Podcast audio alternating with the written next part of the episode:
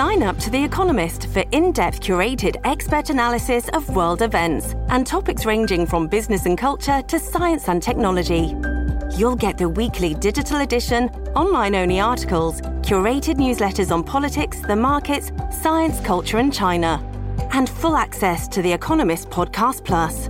The Economist is independent journalism for independent thinking. Go to economist.com and get your first month free.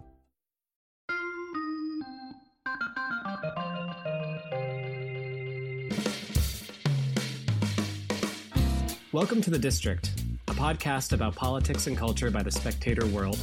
My name is Matt Purple, and I'm joined by Amber Athey. And we're also joined today by Mark Hemingway. Mark is the senior writer at Real Clear Investigations. And on deck today, we're going to be talking about remarks that Joe Biden made yesterday when uh, the demagogue went down to Georgia. And he was very upset about the fact that Republicans have been blocking so called uh, voting rights legislation that's before Congress at the moment. Uh, not surprising that Joe Biden would endorse that legislation. Democrats are not happy about legislation that's been passed by the GOP at the state level that they view as restricting voting rights. Uh, but, but very striking some of the, the, the rhetoric that he used. He said, and this is a quote, do you want to be on the side of Dr. King or George Wallace? Do you want to be on the side of John Lewis or Bull Connor? Do you want to be on the side of Abraham Lincoln or Jefferson Davis? Turning a discussion about voting rights into, I guess, the Civil War all over again. Uh, even Senator Dick Durbin from Illinois, one of the more liberal members of the Senate, by the way, said that he thought Biden had gone too far with that. Uh, Mark, you heard the president's remarks yesterday. What do you make of all this? There's a lot to unpack there with uh, what he said. Um, you know, well, one to start, uh, I found the comparison to George Wallace pretty interesting there because um, you know, Joe Biden's been in the Senate since 1970. Was it started in the Senate in 1972? Uh, George Wallace was governor until 1986. Uh, he did not. Wallace did not renounce his views on segregation until the late 1970s, and in the in that gap there between when Biden was in the Senate uh, and before Wallace renounced segregation, there were multiple occasions where Joe Biden publicly praised George Wallace. So, as far as being on the right side of history in terms of being compared to George Wallace, we know where Joe Biden stands, and he was on the wrong side. Um, you know, it, it was so it was disingenuous from you know just a sort of personal historical standpoint, but in general, uh, you know. Mitch McConnell came out and said something uh, today about how you know I've known Joe Biden for you know decades and and uh, this you know this is not the you know, I like Joe Biden. This is not the Joe Biden I know, and, and I realize that new strange new disrespect routine probably plays well with the press. But I mean, wasn't that long ago? You know, and you know, I, I guess it was a few years now. But um, you know, Joe Biden said Mitt Romney wanted to put black people back in chains. I mean, he's always been a dishonest, unfair demagogue. Um, and this, uh, even the greatest trick but Joe Biden ever pulled in his political career was convincing people that he was some kind of, you know, reasonable, moderate Democrat when the reality is he's, he's always been an especially craven, um, guy who's willing to say anything to get ahead.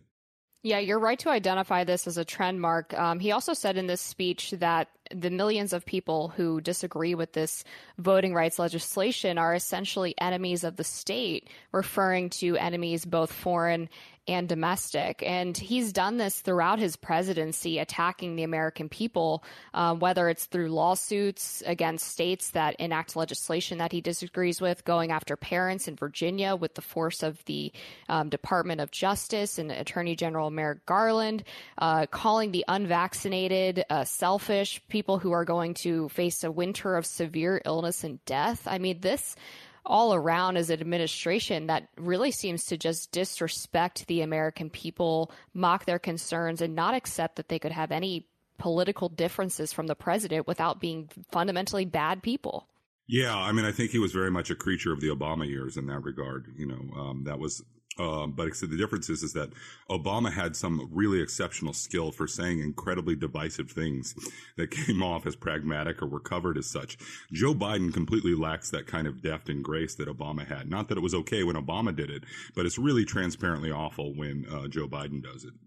Yeah, Mark. You know, before we get to the the nitty gritty about voting rights itself, um, I, I'm curious about Biden personally on this score because my theory is that we don't elect presidents anymore. We elect illusions. We elect sort of mirages of what we think these men are, and in fact, they're they're something very different. And of course, you can see that with Biden. You can also see that with Trump. Pardon me, with Obama. You can also see that with Trump, and and you see it with Biden too. You know, this so-called champion of women's rights who was very credibly accused of, of sexual assault, which we all seem to have forgotten about. Um, you know, the uh, civil rights. He he lied about his involvement in the civil rights movement. He did that again when he was talking down in Georgia. I mean, there, there's just over and over again you see somebody who he portrays himself as something very different than what he is. And I, I think the biggest one is that he's supposedly a unifier right? He comes out, he's going to be the man who's going to mend our differences after Donald Trump.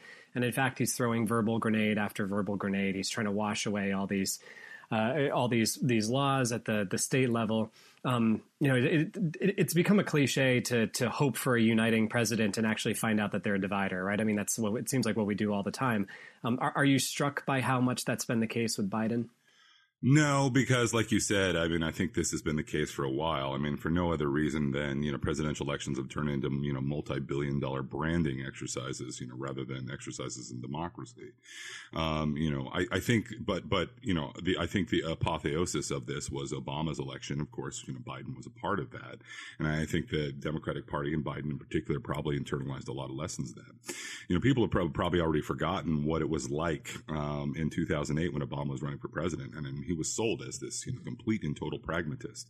I mean, people were going out writing columns and saying that, you know, Obama would be good for pro-lifers. I mean, there was, there was absolute insanity in terms of what people wanted to believe in terms of quote unquote hope and change and uniting the country. And, you know, within, you know, um, you know, the first couple of things Obama did as president. Well, you know, what did he do? He passed a, a one trillion dollar spending bill that was basically a giveaway to um, it was basically a giveaway to a bunch of Democratic constituencies. And, uh, you know, he, he, uh, at the behest of the teachers unions, he killed DC school voucher program, which, you know, overwhelmingly benefited poor black children. I mean, like you go just on down the line. I mean, nothing about Obama's presidency from the jump was, uh, in any way, shape or form, you, you know, unifying or dividing. And yet it took three or four years before that to even like begin to like cement into a narrative that was, you know, broadly publicly acceptable. Um, and, uh, you know, even, even then the media carried it forward, you know, to the end. The problem now is just that, you know, the media are still pushing these, these, these, you know, re- quasi religious notions of, you know, unification under a great leader. Um, and, uh, they, they have no credibility left. And, and all the institutions that say these things have no credibility left. So you, you have a really, the, the result is that the more that they push these false narratives, the more actually divided the country actually becomes because everyone smells it from a mile away and knows it's not true. Yeah, and White House Press Secretary Jen Psaki tried to defend Biden's speech by basically saying, well, it wasn't as bad as Trump. So she basically admits that, you know, it had its intended def- effect. It was meant to, to be divisive, but she thinks that Trump's rhetoric was worse. And I think there's a fundamental difference there. Um, I didn't love all of Trump's tweets, but I, I think for the most part, he was attacking politicians and institutions, whereas Biden goes after the American people, which made his speech so especially objectionable. But let's dig in a little bit into the um, the actual substance of this so-called voting rights bill, which is how it's been heralded in the mainstream press, um, because this is a federalization of elections, and it it does a it enshrines a whole lot of things that unfortunately led to the January 6th riot um, because they changed the voting rules so drastically under the pandemic. And to me, when these people talk about saving democracy and how without this bill, democracy will continue to be under attack, this is a fundamentally anti democratic bill because it really takes away the ability of states to decide their own elections and the ability to root out fraud. Yeah, I, I, would think the first step here, and, and you know, the media certainly can entirely skip this step for about a decade, would be demonstrating that there is a problem with you know voter fraud. I mean, sorry, not voter fraud, although that's certainly a thing we people have trouble demonstrating. Um, but you know, proving there's a problem with voting rights. I mean, like, what large category of people are being unjustly denied their right to vote? Um, in fact, we just came off the heels of an election that was, you know, massive turnout, unprecedentedly so.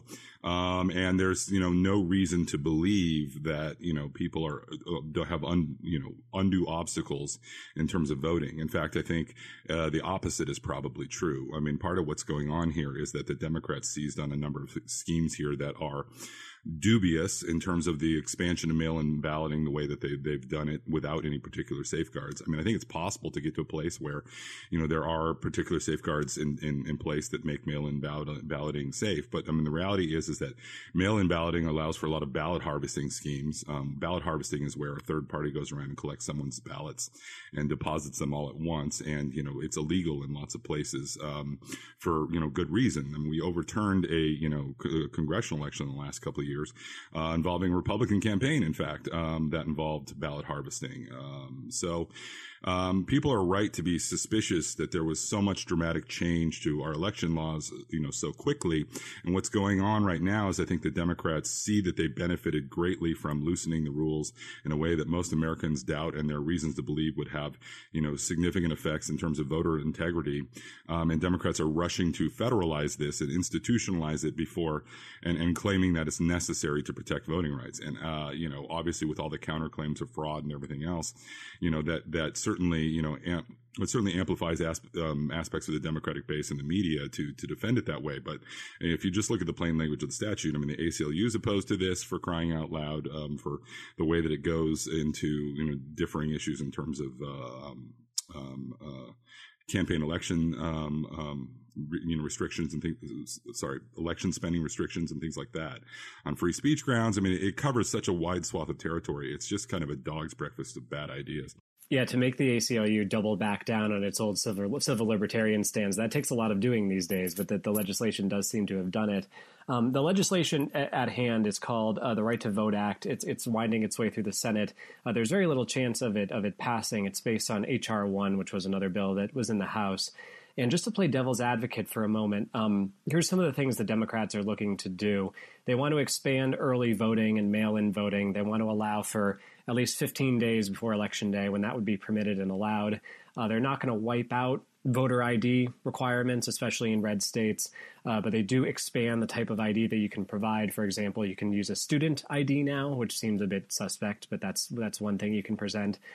Makes Election Day a, a legal public holiday uh, allows felons to vote once they've served out their their convictions. Um, what's so wrong with this? What, what do you particularly object to about this? Well, you know, um, one, I think that um,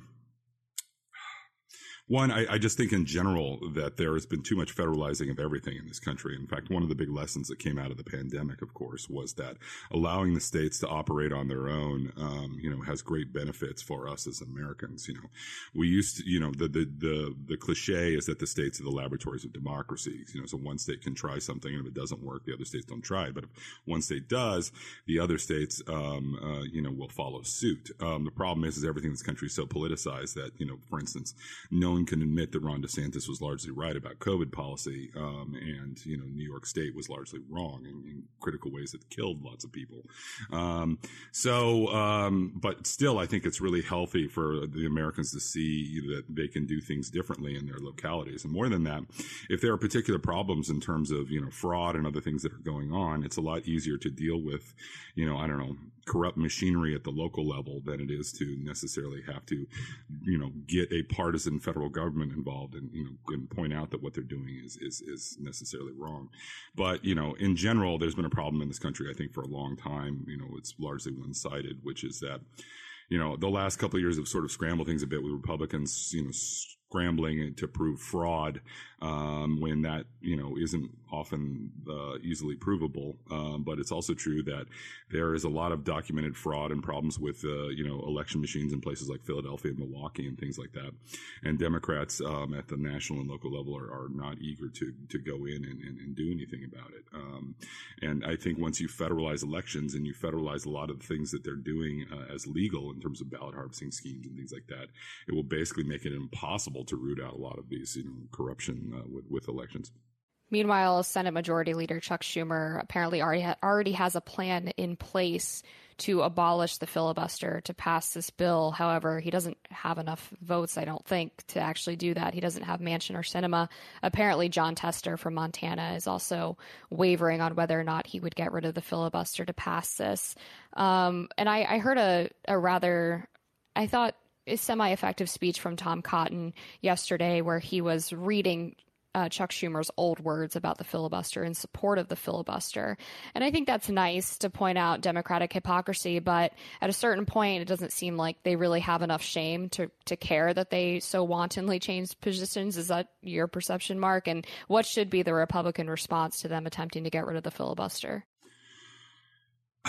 well, you know, the Democrats already did get rid of the filibuster in a quote unquote narrow sense before, and that led to three you know, um, Republican Supreme Court nominees under Donald Trump. Um, you know, ironically, one thing, you know, to bring this full circle, people never really talk about was that the last, it used to be that the Senate viewed its role in a, in a very, you know, much narrower advising consent uh, role uh, constitutionally for approving Supreme Court justices. So, um, in that respect, the, um, Antonin Scalia, you know, a very conservative justice who a lot of Democrats didn't like, was, uh, I think, confirmed to the Supreme Court by something like 98-0 or something like that.